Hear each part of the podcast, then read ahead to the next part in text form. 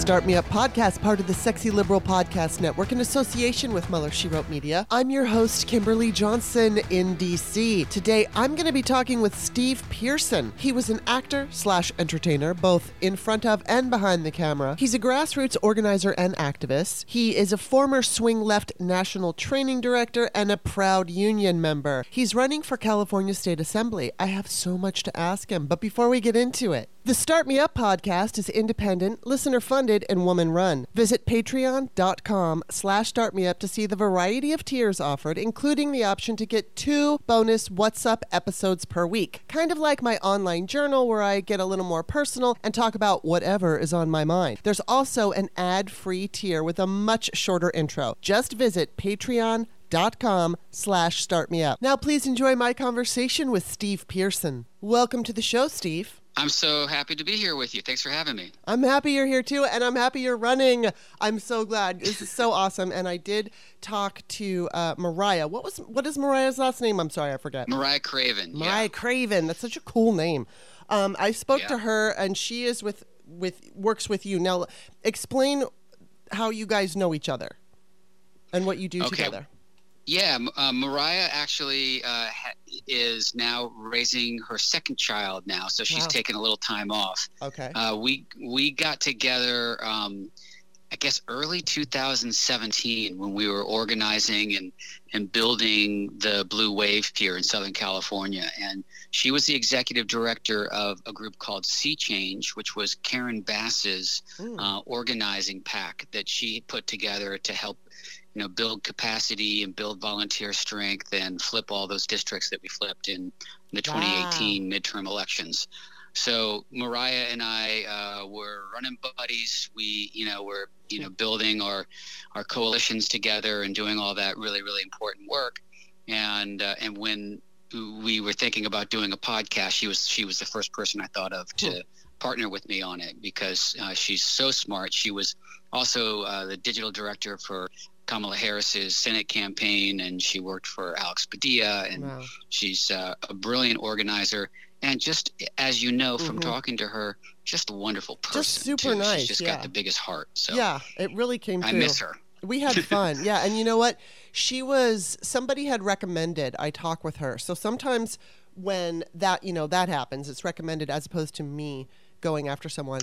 You know, it may not be the interview that I was hoping for, but she like she was just like you said, she's wonderful. She she's she was so fun. I really enjoyed talking to her. I I I forget so much of the details though of the people that I've talked to. I remember their essence, but then when it comes to the details, I'm like, hmm, I can't remember all the details. So anyway, but yeah, so this is really cool. I don't know about you, but like because I interview people on on the show every week, Yeah, and I've got I've got a stack of books Yes. that are like partially read, you know, like with little markers in them. Yeah. In the first quarter, maybe I've read, and yeah, and I keep wanting to go back to them all because they're so brilliant. Yeah. But then another the next book comes, next and I got to study up on that. So it's so true. And then you just do this all the time. I mean, I do two of these a week, and it's not like I mean, there are people who do shows every day, but still, it's like you do it for years, and it's like you just can't remember everything. But that's okay. Um, I want to talk about you. You're running for California State Assembly. I just want to. This was really interesting. I went to your about page on your website.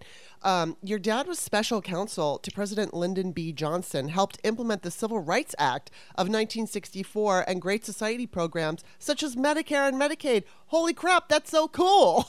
That's like- wow, kudos to your yeah, dad. Yeah, I'm really, you know, my dad was an amazing guy and um, uh, has so many great stories to, to, you know, that he shared about his Johnson years. In fact, I actually, um, a few years ago, did a um, Father's Day episode on the podcast where I interviewed him Oh wow. because there were so many parallels to what was going on with Trump in office and and what he was dealing with with the civil rights movement and Vietnam and you know all all that was happening during that time hmm and uh, you know he he also argued cases before the Hague and um, Wow. uh, was part of part of the Iran Contra legal team too. I mean, he did all kinds of all kinds of great stuff. But um, wow. yeah, and he was a Democrat from Oklahoma, which is uh, oh wow. uh, was rare back then and even rarer now. yes, no kidding. Um, okay, so here I want to see. Do I have this? on your website, there is this like a lifetime of accomplishments. I, I am not going to read them all because there's so many of them. But I mean, so many, so many. Yeah. You're a grassroots organizer. it really does. uh, grassroots organizer and activist. Uh, you're a form. I, I said this in the intro. You're a former Swing Left National Training Director. You're a proud union member. That's SAG and AFTRA. Um, you're the host of a podcast. There's just all this stuff you do.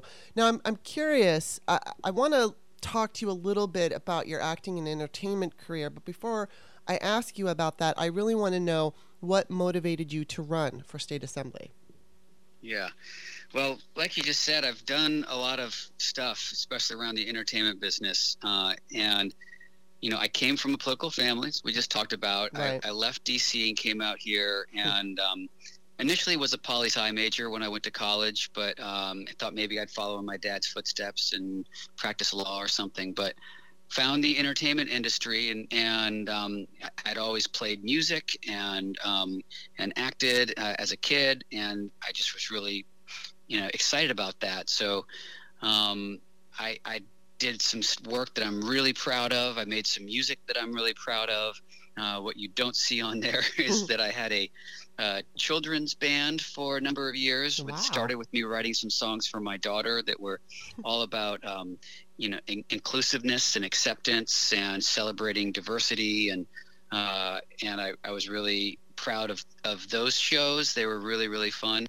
But, um, you know, then Trump was elected. Mm-hmm. And I had spent a lot of time volunteering on campaigns over the years, but I hadn't done much more than just like your typical volunteering. Mm-hmm. And when Trump was elected, I just I knew I had to do more. I wanted to just flip my life upside down and um, and help out where I could. I didn't realize the impact that I, I could have. As, you know, like many of us, I would watch the news and think, like, what can I do about that? Like, yeah. There's nothing I can do about it, right? Um, but I found uh, indivisible groups. I found uh, Swing Left was just about to launch, and uh, I helped launch Swing Left in California, and I found that I actually there was a lot that I could do. That you can step out of your comfort zone a little mm-hmm. bit and take action, and um, and that we all have like our circle of influence. We're all influencers, no matter mm-hmm. how big or small, yeah. and and there's a lot that we can do. So. So that's how I got started, and then after seven years of, of dedicating all of my time to electing really great Democrats and um, and working uh, to build these coalitions. It's like uh, I, it, this opportunity to serve came up, and I, I couldn't resist. You know, yeah. I mean, I've just been looking at where can I make the best impact? Where can I be of service to people? You know, right? And and uh, this was part of a domino effect of Adam Schiff running for Senate. Mm-hmm and my assembly member Laura Friedman running for his congressional seat, and it leaves this open seat mm. and just this humbling and awesome opportunity to serve at a level that would just be the honor of my lifetime. So, yeah. um, it's going to be really hard. Mm-hmm. It's going to be challenging. I've never run for office before. Never really thought much about running for office before, um, but I've just been overwhelmed with the support that I've received already. And um, you know, it's the it's the persistence. It's yeah. the resistance turned into the persistence, and uh, hmm. and we're going to take it to Sacramento. Yeah, I actually wrote that down because I that's such a great line. Um, I you know I want to ask you too because I am going to ask you about your acting, but I was an actor, as you know. Uh, I used to be. I mean, I, I didn't have lots of roles or anything. I was on Days of Days of Our Lives for seven years in a very small role. I was here. I was there. Um, but I know. And you were you were in a uh, you did some work in a class with my wife. Yes, too. yes, yes. And and I just always it was so funny because you know we're we see each other online. And then I saw your wife, and I'm like, wait a minute. And then, of course, I also recognized her from Men of a Certain Age. And uh, and then I interviewed Mariah, and it was just like we talked about that. It was so cool. But um, I'm what you know. I mean, I'm a, I'm I'm an author, and then I've also considered myself to be an activist, and I've given speeches you know, at the Capitol on women's rights. So I kind of have the answer to this question for myself, but I'm curious how you would answer it, which is how does your acting training help you engage voters and how do you how do you anticipate that it will help you in a campaign and as a public official? That is such a great question, um, and I'm really glad you asked it because I think in some really meaningful ways. Um, like I've uh, I've been an actor, not not a whole lot of acting. I've been uh, front person for a couple of different bands, mm-hmm. and I spent a decade as a spin instructor too. Oh wow! Um, and you would think all those things are unrelated, but what no. I found when I stepped into yeah. this work, I had a, a real ability to galvanize people and to hmm. bring people together and to get them fired up mm-hmm. and to get them engaged in this important work and and that was something that was really exciting to me when that started happening um, you know and people started calling me up and asking me to come speak at their meetings hmm. and to you know speak at different events and rallies and stuff like that i was like you know uh, for whatever it is and and I, I credit you know sort of my maybe it's i'm comfortable being in front of people and mm-hmm. i've been mm-hmm. doing it yeah. for many many years um, i i can uh, communicate i'm a good communicator and you know when we want to make you know big change we know that there are two components that are essential to making big change and one is having legislatures legislators that have the will to take the tough votes mm-hmm. and to champion our progressive, pol- progressive policies. The second is we need the public behind them. Mm-hmm. We need the activists uh, to be out there making noise and swaying public opinion. And that's the work that I've been doing for the last seven years on both sides. And so I think that's what is going to be really powerful coming into Sacramento and hmm. working on legislation and being able to pull these coalitions together to actually get it a, a, across the finish line, to put pressure on my other colleagues to take those hmm. votes, um, because that's what it takes. Wow. That's so cool. And I'm, you know, as you were talking about that, I'm not even lying. I was like getting all these zings of like, you know, oh my God, I'm so grateful for people like you. because I think one of the things, I mean, I've talked with Simon, I don't know if you're familiar with Simon Rosenberg. He's a Democratic st- strategist. He focuses mm-hmm. on optimism. And so people like you, I think, fill that um, description as far as being like an optimistic, uh, you know, candidate, Democrat, activist, whatever you want, however you want to be defined. It's sometimes borderlines on like Pollyanna-esque naivete, but right. yeah, I'll take it because I'm just uh, I'm, I'm, a hopey, changey kind of guy. So, well, and you know what? I think it's really important. I, I love somebody also like Rachel Be- uh, Rachel Bid- Bitecofer. I can't speak today mm-hmm. um, because yeah. she is all about let's use fear but not in the way that the Republicans use fear. Let's use fear in that let's tell everybody you know, really blatantly the the MAGA agenda and let's scare the shit out of them so that they vote. And on, you know, I think it's funny because Democrats. I, I talked to Jamie Harrison on my show at the beginning. I believe it was 2022, and he was saying, you know, Democrats are Democratic voters are motivated by hope, and I agree.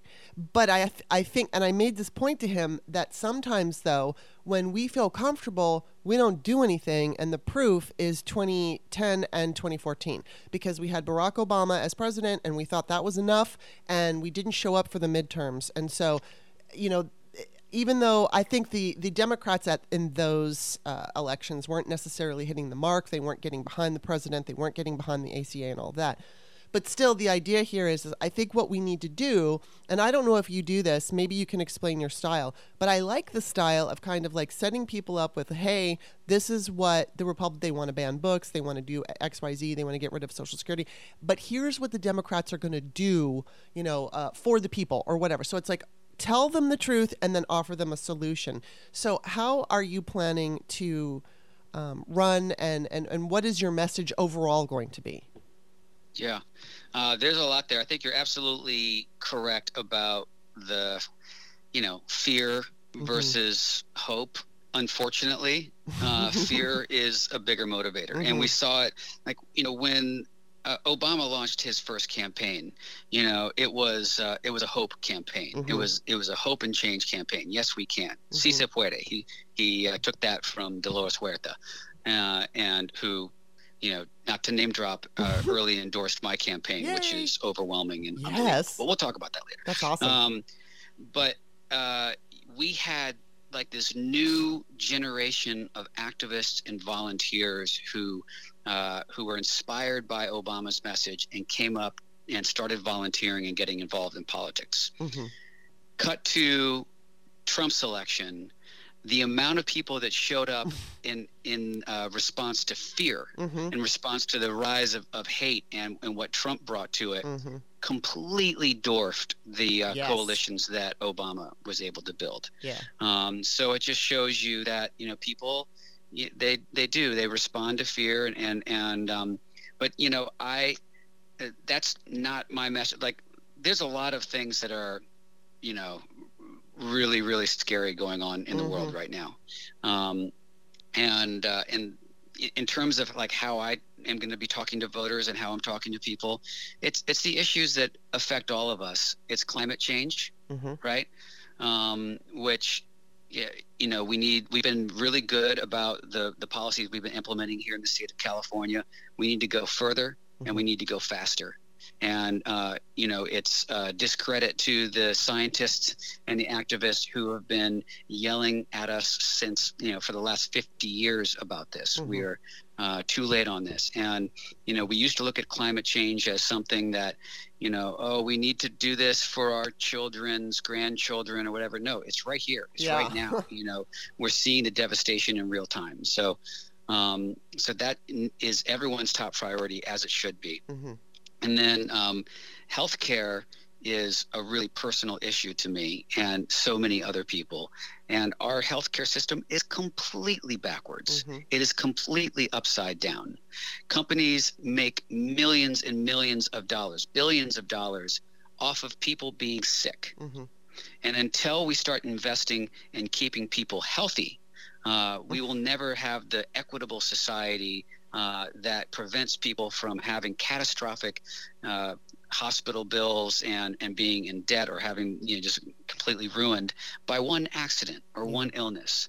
So you know, I was really fortunate when our daughter was born, uh, very premature. She was she was three and a half months early, which weighed just a pound and a half Yeah. she was she was in the hospital for four months and we had great union health insurance through you mentioned SAG-AFTRA Mhm. you know thank goodness for that Mhm. if we hadn't had that we would have been ruined but not you know not everyone has the same Right. uh, support that we did so um, so I'm dedicated to passing single single payer I'm Mhm. dedicated to passing CalCare, which is our version of Medicare for all Mhm. um, here in California, and um, it's looking like it's going to be kicked to 2024. So I would be so thrilled Wow. for that to be the the thing that I get to you know uh, to work on with my colleagues up there.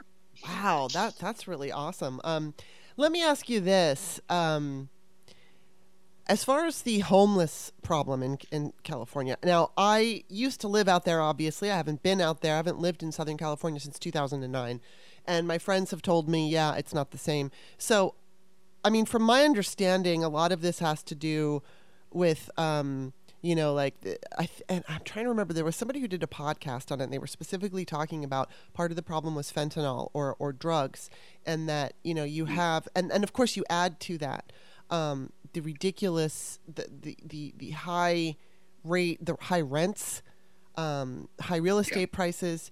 Then you know, as far as how much pe- people need, like three jobs just to live in a cheap apartment. And I mean, I know how expensive it is out there, and I'm sure it's worse now. Are you going to be working on anything like that? And if you know, if you're, if if you are, or if you're not, do you know? Do you have any ideas about how to fix that problem in a way that is um, not just arresting homeless people? You know, compassionate.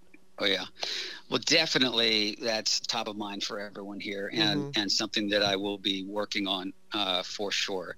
When I talk about the environment and healthcare, that Mhm. has th- those issues have a direct. Uh, you know, correlation Yeah. to people who are experiencing homelessness, to our Right. unsheltered Californians, um, and uh, you know that crippling medical debt. You know Mhm. that you know causes people to make choices between paying the rent or paying for drugs Mhm. that they need to Mhm. survive, right?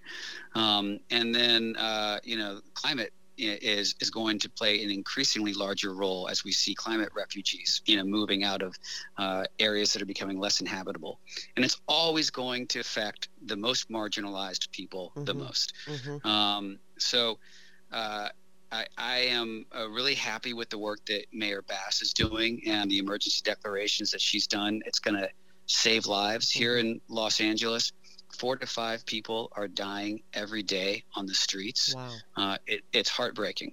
And so we need to address this uh, with compassion, as Mhm. you said, Mhm. and we need to address it with urgency. Yeah. But I also want to make the point that uh, this is not a, a uniquely LA problem or even a California problem.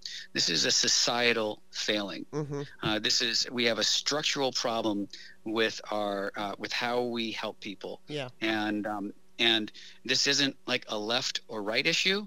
This is a top bottom issue. Mm-hmm. And until we really make a commitment to invest in programs that lift up people who need help the most, uh, we will never be able to get a handle on on people experiencing homelessness and and and people who are struggling just to get by.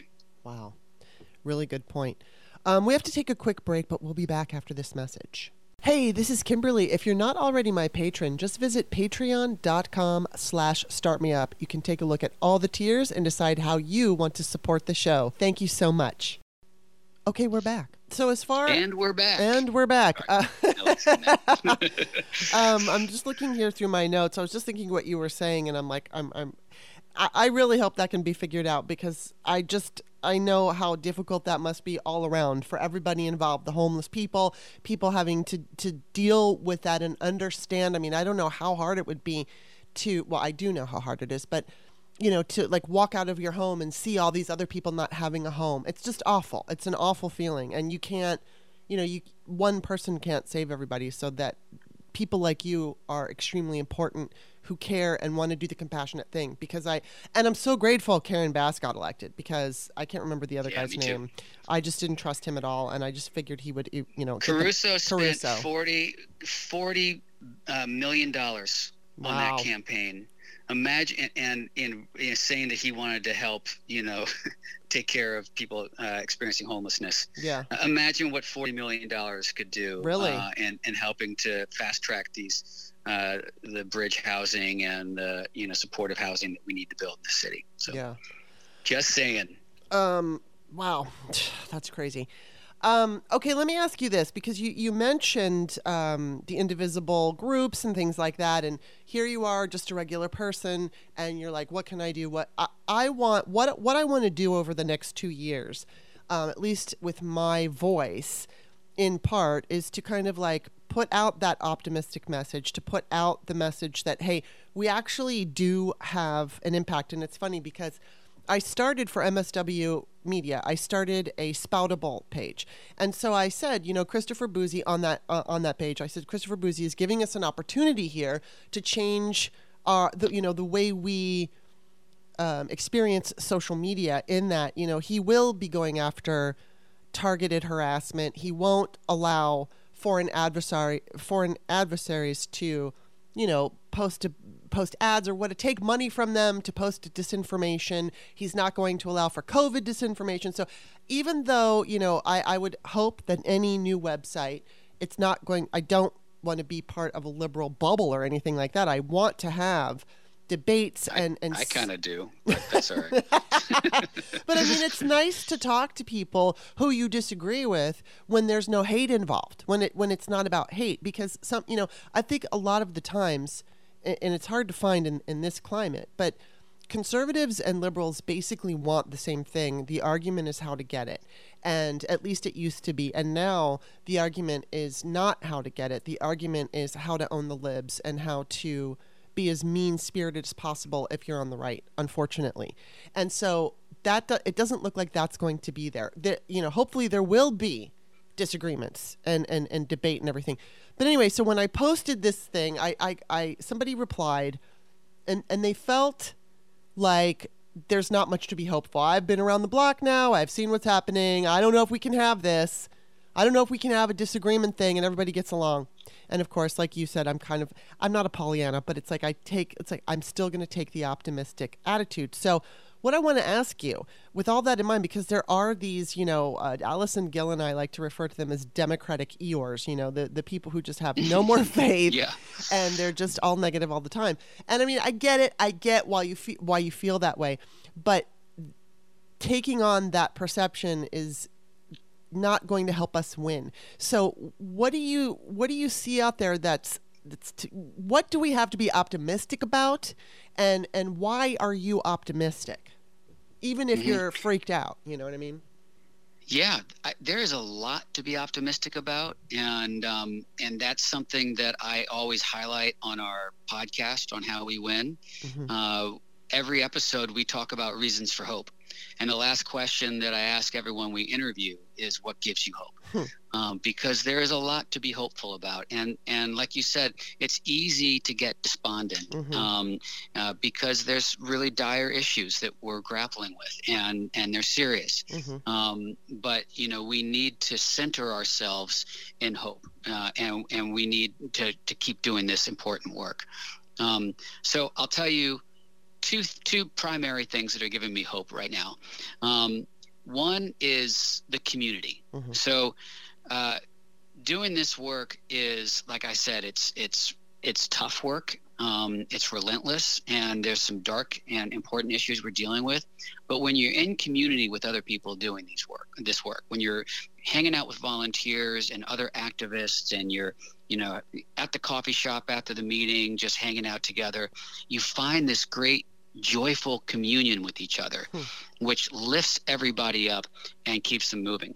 And the great, the greatest example of this is who we were just talking about, Karen Bass. Mm-hmm. Every time I see Karen Bass, she has a big smile on her hmm. face hmm. and this joyful, hopeful energy hmm. because she is she is uh, in community with people, doing this work and finding that joy.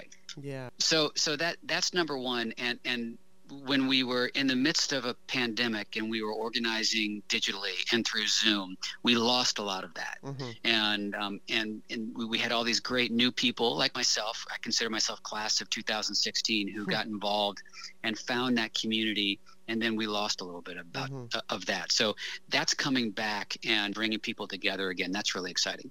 Wow. And then the other thing that's really tangible for me are uh, Gen Z mm-hmm. and the mm-hmm. young voters. Mm-hmm. So you look at the map from the last election, and we always look at our red and blue states. Mm-hmm. You look at how Gen Z voted, the entire country was blue.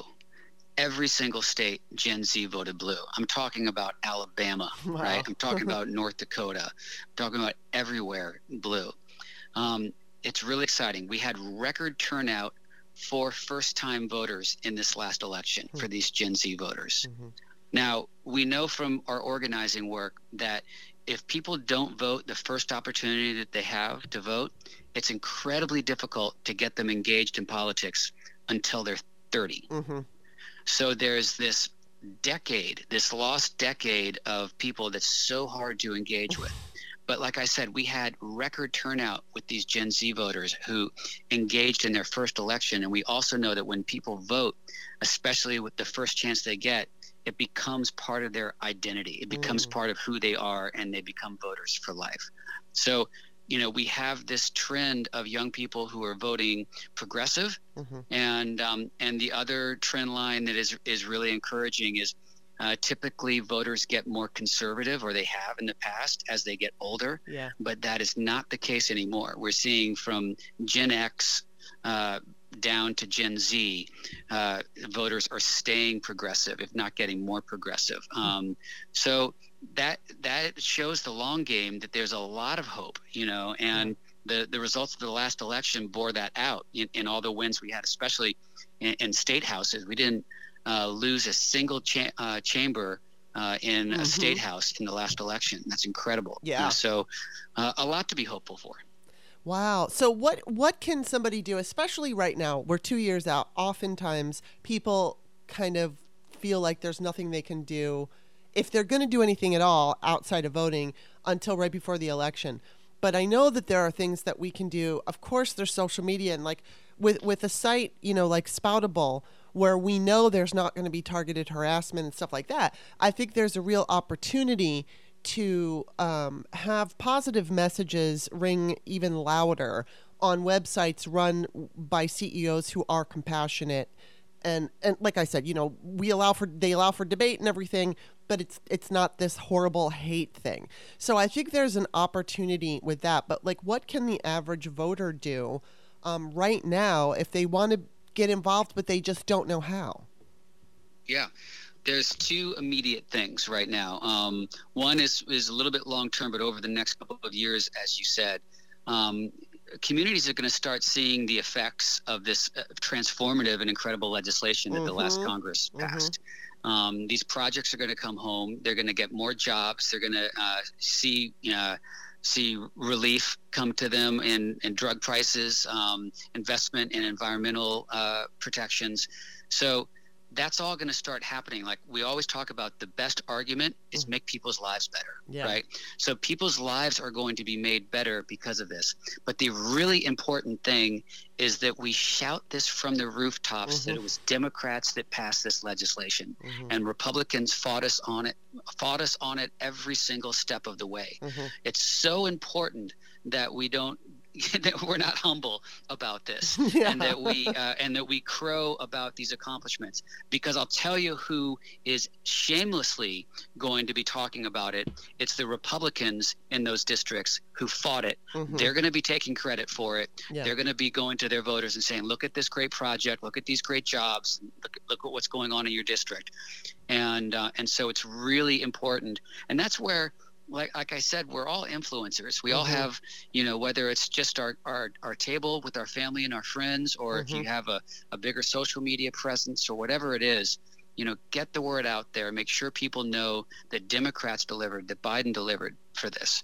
Um, that that's the most important job we have. And then, you know, I can talk about some like more specific electoral work that's coming up, like the um, Wisconsin Supreme Court uh, race, which is on April 4th. That's a very important uh, important election that has you know major ramifications mm-hmm. for the presidential in 2024. Um, so you know, I encourage people to get involved in that as well. Wow, yeah, and that's something that we don't always think about. So many times we think in terms of just a general election or general and midterms, but there are always elections going on, and you you know you should just take a look. Where where would you recommend to find out? Just your your election, the the board of elections in your state, I would imagine would just have it all listed. And there's so much that we can do um, that we don't even think about. And I think you made a really great point when you were like, well, what you know, watching the news and feeling like what can I do, and then just stepping out of your comfort zone I know that, you know, I mean, I got involved in politics, not necessarily, I mean, I was already kind of in politics, but I had written this open letter to Rush Limbaugh from a liberal slut, and after he called Sandra Fluke a slut, and so you know yeah. that that I didn't intend. Sandra to... Fluke is a is a good friend of mine. Oh, really? And yeah, I've met her a couple times. She's very cool, and so you know, I I um, I just was an author at the time trying to get noticed for my book,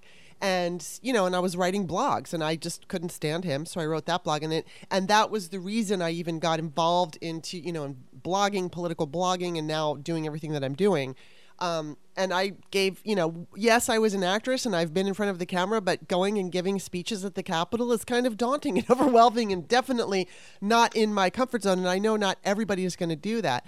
But at the same time, no matter what it is, there is always something that you can do um, you know, whether it's out of your comfort zone or whatever, that you can actually make a difference, a real difference in helping. And I, I, I just feel like I'm kind of split because every day we wake up for the most part and we see something horrible, something that, you know, and it's usually more than one thing. It's several different news stories that come down our feeds, whether it's on cable or not, it, and it's upsetting.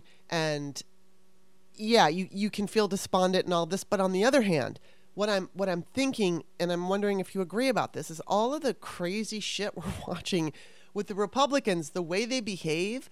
They're, they're, they're, I don't know. The other day, I think it was the the GOP account on Twitter. I'm not sure if it was them or House Judiciary, whatever it was, said something about Gen Z in really derogatory. And I thought, hmm. way to capture that vote.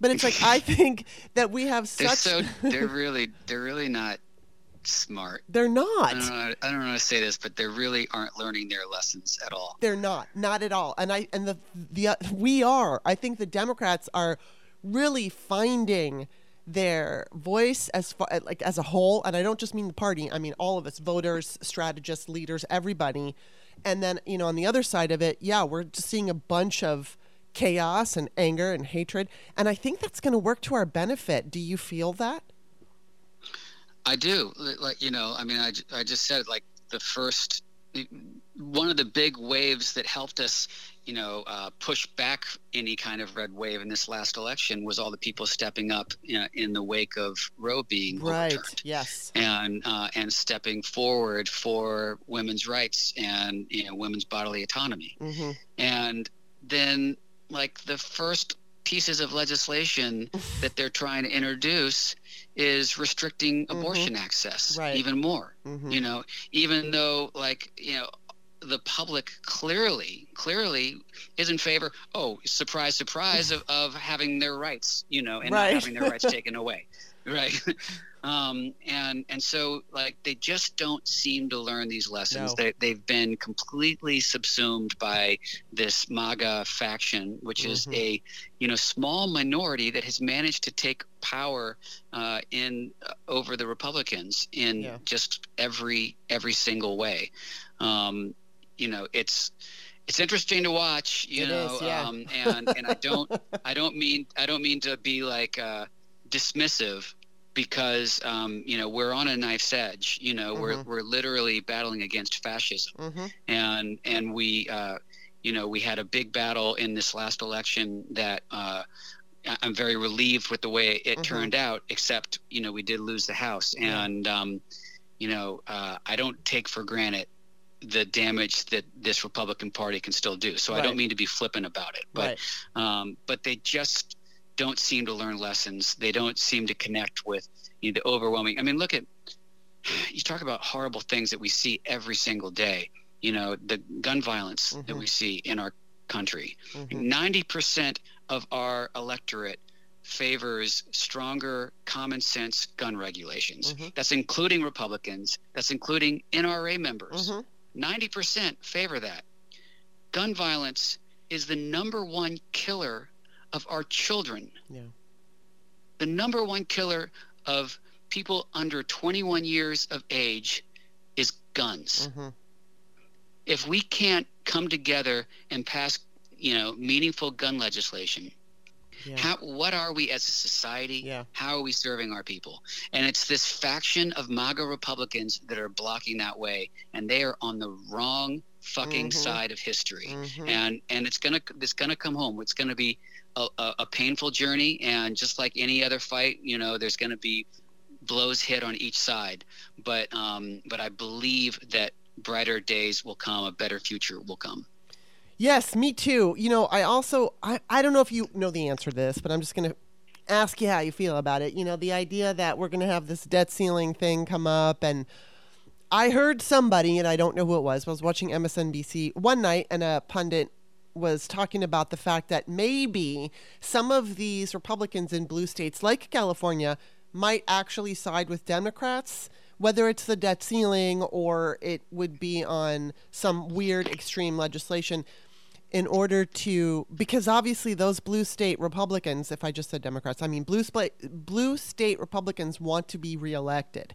And so what do you think about that? Do you think that's a possibility that whether it's California or another another blue state, do you think Republicans or some of them are going to feel like it behooves them to side with the Democrats so they can get reelected or are they just going to go with MAGA?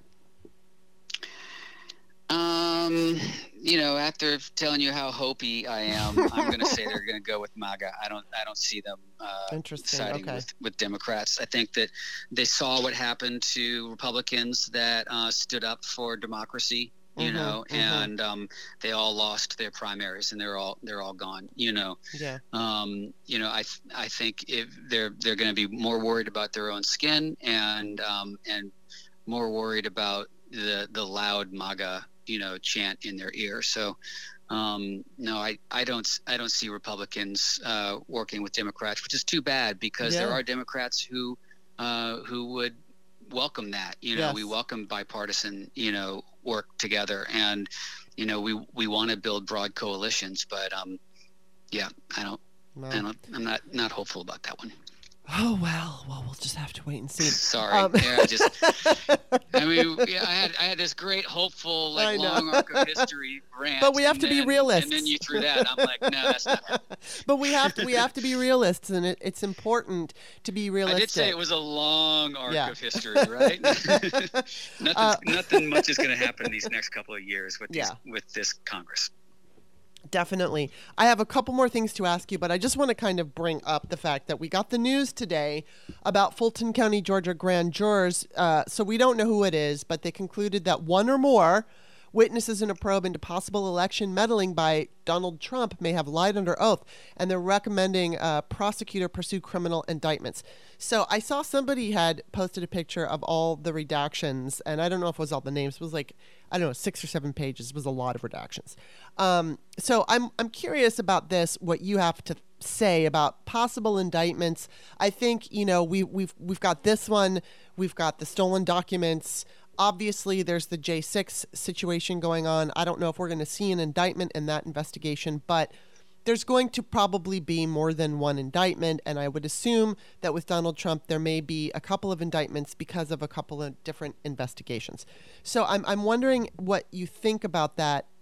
If you think, A, there are going to be like are you on the side of i don't think anything is going to happen or i do and if if there are indictments how do you anticipate this playing out um, I mean, he's just in so much trouble from so many different places, and I, I, I, I would think that there would be indictments, and and I, I would be um, surprised if uh, if Donald Trump himself isn't indicted yeah, for one or more of the things that you just mentioned. Yeah. Um, you know, there are are prosecutors who are dedicated to the rule of law, and no one is above the law. Mm-hmm. And um, you know, I I just think that's coming. When it comes, I don't know. Mm-hmm. And uh, and until he is actually prosecuted and either you know I don't know if he'll do jail time or if he's disqualified from holding office. Right, yeah. He will still be uh, the absolute front runner mm-hmm. for the Republican nomination, which tells you everything you need to know about this shit show of a Republican Party right now and and the um, clown car of election you know primaries that we're about to embark on here. Yo, that's going to be fun. yeah, yeah, it's it, um, but you know I I hope I'm I'm being flippant. I, I I hope that we see some indictments soon. I haven't had a chance to look at the um, what was released by the grand jury that you're just referring to.